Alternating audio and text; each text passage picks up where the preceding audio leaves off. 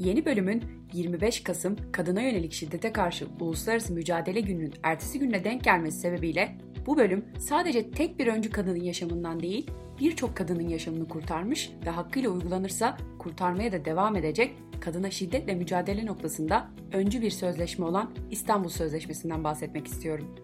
Kadın cinayetleri ve kadına yönelik şiddet konusunda maalesef her geçen gün daha da kötüye gidiyoruz. Türkiye'de şiddetten ölen kadınların anısını yaşatmak için kurulmuş dijital bir anıt olan ve her gün güncellenen anıt sayacım verilerine göre 2020 yılının ilk 11 ayında ölen kadın sayısı 353. 2019 yılında bu sayı 418, 2018 yılında 404 ve bu veriler 2008 yılına kadar gidiyor. Tüm bu tarihler arasında önemli ölçüde düşüşün yaşandığı tek bir yıl var. O da 2011 yılı. 2010 yılında şiddetten ölen kadınların sayısı 203 iken 2011 yılında 128. Peki bu yılın önemi ne derseniz İstanbul Sözleşmesi'nin imzaya bu yıl açılmış olması. Tam adı kadınlara yönelik şiddet ve aile içi şiddetin önlenmesi ve bunlarla mücadeleye ilişkin Avrupa Konseyi Sözleşmesi olan sözleşme 11 Mayıs 2011'de İstanbul'da imzaya açılmış olması nedeniyle kısaca İstanbul Sözleşmesi olarak biliniyor. Kadına karşı şiddeti bir insan hakkı ihlali ve ayrımcılık türü olarak tanımlayan bağlayıcı nitelikte ilk uluslararası düzenleme olarak tarihe geçiyor. 1 Ağustos 2014 tarihinde de yürürlüğe giriyor. İstanbul Sözleşmesi kadına yönelik şiddet ve aile içi şiddeti önleme ve bununla mücadelede temel standartları ve devletin bu konudaki yükümlülüklerini belirleyen Uluslararası İnsan Hakları Sözleşmesi olarak tanımlanıyor. Türkiye 11 Mayıs 2011'de sözleşmeyi ilk imzalayan ve 24 Kasım 2011'de parlamentosunda onaylayan ilk ülke oluyor. Sonrasında 45 ülke ve Avrupa Birliği tarafından imzalanıyor. İmzacı ülkelerin 34'ünde onaylanıyor. Hikayenin başlangıç kısmı bu şekilde. Hatırlayacağınız üzere 2020 yılı İstanbul Sözleşmesi konusunda Türkiye'de önemli tartışmalara neden oldu. Daha doğru düzgün uygulanmamış olan sözleşmeyi lanetleyen ve imzanın çekilmesini isteyenlerle acil uygulama talep eden ve sözleşmeden çekilinmemesi gerektiğini savunan iki farklı taraf oluştu. Aslında bir üçüncü grup daha vardı bu süreçte. İstanbul Sözleşmesi'ni bilmeyen ve ilk defa duyan grup. Bu tartışma yeni bir tartışma değil. Fakat toplumun birçok kesimi 2020 yılından itibaren öğrenmeye başladı. Ve habersiz olarak tanımadığımız üçüncü grubun içerisindekilerin birçoğu da 2020 yılında taraflarını seçtiler. Savunanın neden savunduğunu anlatmama gerek yok. Rakamlar ortada. Fakat karşı çıkanlar neden karşı çıkıyor? İşte burası çok önemli bir nokta. Bu noktayı da hakkıyla anlatabilmek için biraz sözleşmenin maddelerine bakmamız gerekiyor. Çünkü karşı çıkan grubun bazı maddelerle ilgili ithamları var. 79 maddelik sözleşmenin tamamını konuşmak tek bir bölümde mümkün olmasa da ben hem önemli olduğunu düşündüğüm hem de tartışma konusu olan maddelere kısaca değineceğim. İstanbul Sözleşmesi'nin en önemli özelliklerinden biri toplumsal cinsiyet kavramının ilk kez bir uluslararası sözleşmede kullanılmış olması. Geçen yıla kadar her konuşmamda toplumsal cinsiyet kavramını sık sık kullanır, genellikle herkes tarafından bilindiğini düşünürdüm. Ta ki bir yüksek lisans dersindeki sunumuma kadar. Sunum konum reklamlarda kadın temsiliydi. Böyle bir konuyu da toplumsal cinsiyet tanımı olmadan akademik olarak açıklamak imkansız tabii ki. Ve sunumda yer alan cümlelerden biri de şuydu. Cinsiyet ve toplumsal cinsiyet kavramları günlük yaşamda sık sık kullanılan ve birbiri yerine kullanılsa da farklı anlamlara sahip olan iki farklı kavramdır. Toplumsal cinsiyet, kadın ve erkek arasındaki farklılığın biyolojik faktörlerin yanında toplumsal ve kültürel olarak oluşturulduğu anlamını taşır.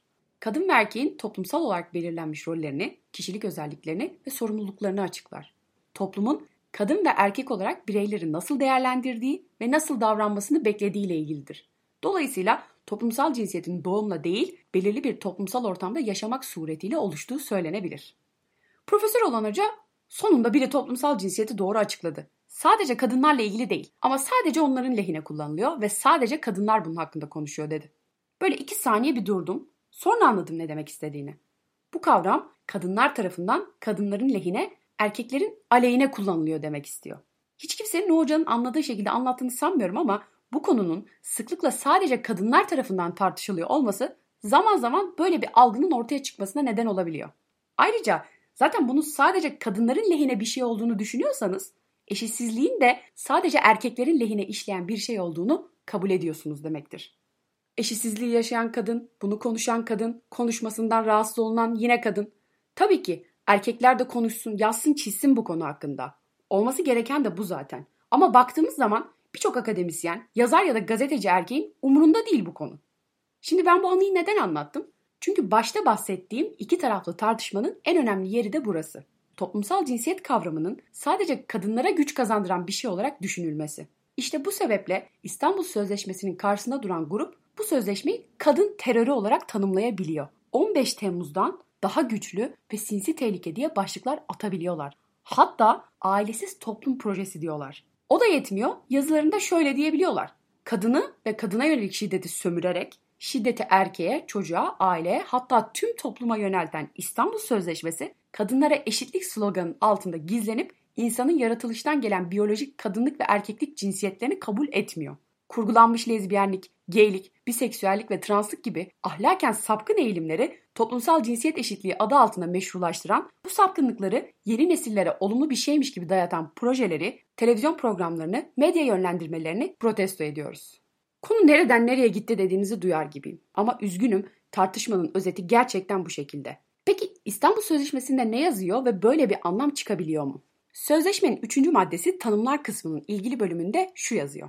Toplumsal cinsiyet herhangi bir toplumun kadınlar ve erkekler için uygun olduğunu düşündüğü sosyal anlamda oluşturulmuş roller, davranışlar, faaliyetler ve özellikler olarak anlaşılacaktır. Kadınlara karşı toplumsal cinsiyete dayalı şiddet, bir kadına karşı kadın olduğu için yöneltilen veya kadınları orantısız bir biçimde etkileyen şiddet olarak anlaşılacaktır. Kadın terimi 18 yaşından küçük kızları da kapsayacaktır. Madde 4'ün ilgili kısmındaki bölümde şu şekilde. Taraflar bu sözleşme hükümlerinin özellikle de mağdurların haklarını korumaya yönelik tedbirlerin cinsiyet, toplumsal cinsiyet, ırk, renk, dil, din, siyasi veya başka tür görüş, ulusal veya sosyal köken, bir ulusal azınlıkla bağlantılı olma, mülk, doğum, cinsel yönelim, toplumsal cinsiyet kimliği, sağlık durumu, engellilik, medeni hal, göçmen veya mülteci statüsü veya başka bir statü gibi herhangi bir temele dayalı olarak ayrımcılık yapılmaksızın uygulanmasını temin edeceklerdir. Siz bu maddeleri duyduğunuzda başka bir anlam çıkarıyor musunuz? Bilmiyorum. Ben İstanbul Sözleşmesi'ne karşı olan yorumları okuduğumda genelinde eşitliğe olan inançsızlığı ve kadın nefretinin üstüne bir de LGBTİ nefretinin eklendiğini görüyorum. Bu ithamlara karşı da iki farklı savunma yapılıyor. Bir taraf İstanbul Sözleşmesi LGBT'leri de korur diyor. Diğer taraf ise bu sözleşmenin eşcinsel yönelimlerin meşrulaşmasına sebep olduğunu iddia etmek en hafif tabirle kötü niyetliliktir diyor. Ben de bu tartışmaya illa cevap vermem gerekiyorsa genelde benim saçı uzun olduğu için arkadan kadın sanılarak tacize uğrayan erkek tanıdığım var diyorum. O da ne demek istediğimi anlayana. Evet, maddelerden devam edelim. Bakalım 79 maddelik İstanbul Sözleşmesi'nin maksatlar kısmında nelere yer verilmiş. Kadına karşı ve aile içi şiddeti önleme, kadınlara yönelik ayrımcılığı ortadan kaldırma, şiddet mağdurlarının korunması, mağdurlara yardım etmek için kapsamlı politikalar uygulanması, kadına şiddete karşı uluslararası işbirliği yapmak, kuruluşların ve kolluk kuvvetleri birimlerinin birbiriyle etkili bir biçimde işbirliği yapmalarına destek ve yardım sağlamak. Bunlarla ilgili bir sıkıntı olabilir mi?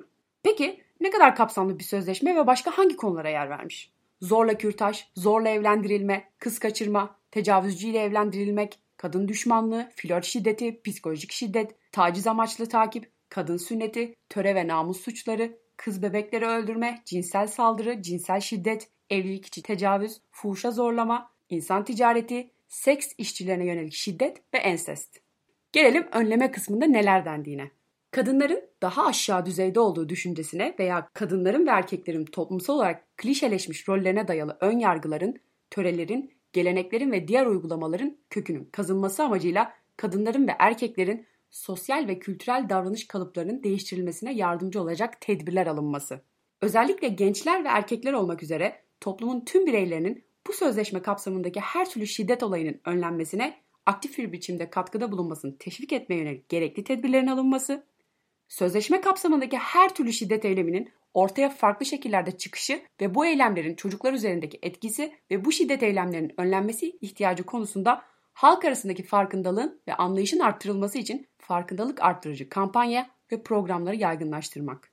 Tüm eğitim seviyelerinde resmi müfredata kadın erkek eşitliği, toplumsal klişelerden arındırılmış toplumsal cinsiyet rolleri, karşılıklı saygı, kişisel ilişkilerde çatışmaların şiddete başvurmadan çözüme kavuşturulması, kadınlara karşı toplumsal cinsiyete dayalı şiddet ve kişilik bütünlüğüne saygı gibi konuların öğrencilerin zaman içinde değişen öğrenme kapasitelerine uyarlanmış bir biçimde dahil edilmesi. Özel sektörü ve medyayı bu sektörlerin ifade özgürlüğüne ve bağımsızlığına gerekli saygı göstererek kadına yönelik şiddeti önlemeye ve kadın onuruna saygıyı arttırmaya yönelik politikaların oluşturulmasına ve kendi kendini düzenleyici standartların belirlenmesine katılmaya teşvik edilmesi. Sözleşmenin hukuk ve soruşturma kovuşturma usul hukuku ve koruyucu tedbirler kısmı da oldukça detaylı. Dediğim gibi hepsini tek bir bölümde konuşmak maalesef mümkün değil. Ama umarım konuştuklarımız genel hatlarıyla size bir fikir vermiştir. Tartışmaların en çok arttığı Türkiye sözleşmeden çekilecek mi çekilmeyecek mi sorusunun sorulduğu ve tüm bu tartışmaların sonucunda birçok kişinin İstanbul Sözleşmesi'nden haberdar olduğu ve kamuoyunda desteğini arttırdığı 2020 Temmuz'unda şöyle demiştim. Kadının güçlenmesi benim bazı toplumsal dengelerimi bozuyor. Çünkü tamamen erkeğin lehine işleyen bir sistem kurmuşuz diyemiyorlar da İstanbul Sözleşmesi erkekleri köleleştiriyor diyorlar. Evet benim çok özet bir şekilde düşüncem bu. İstanbul Sözleşmesi bir şiddet düzenlemesinden çok daha fazlası. Çünkü kadınlık ve insanlık onurunun hukuksal bir anıtı.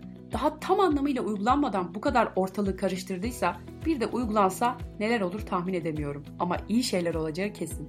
Unutmadan bir kez daha tekrarlayalım. İstanbul Sözleşmesi yaşatır. Beni dinlediğiniz için teşekkür ederim. Bir sonraki bölümde görüşmek üzere.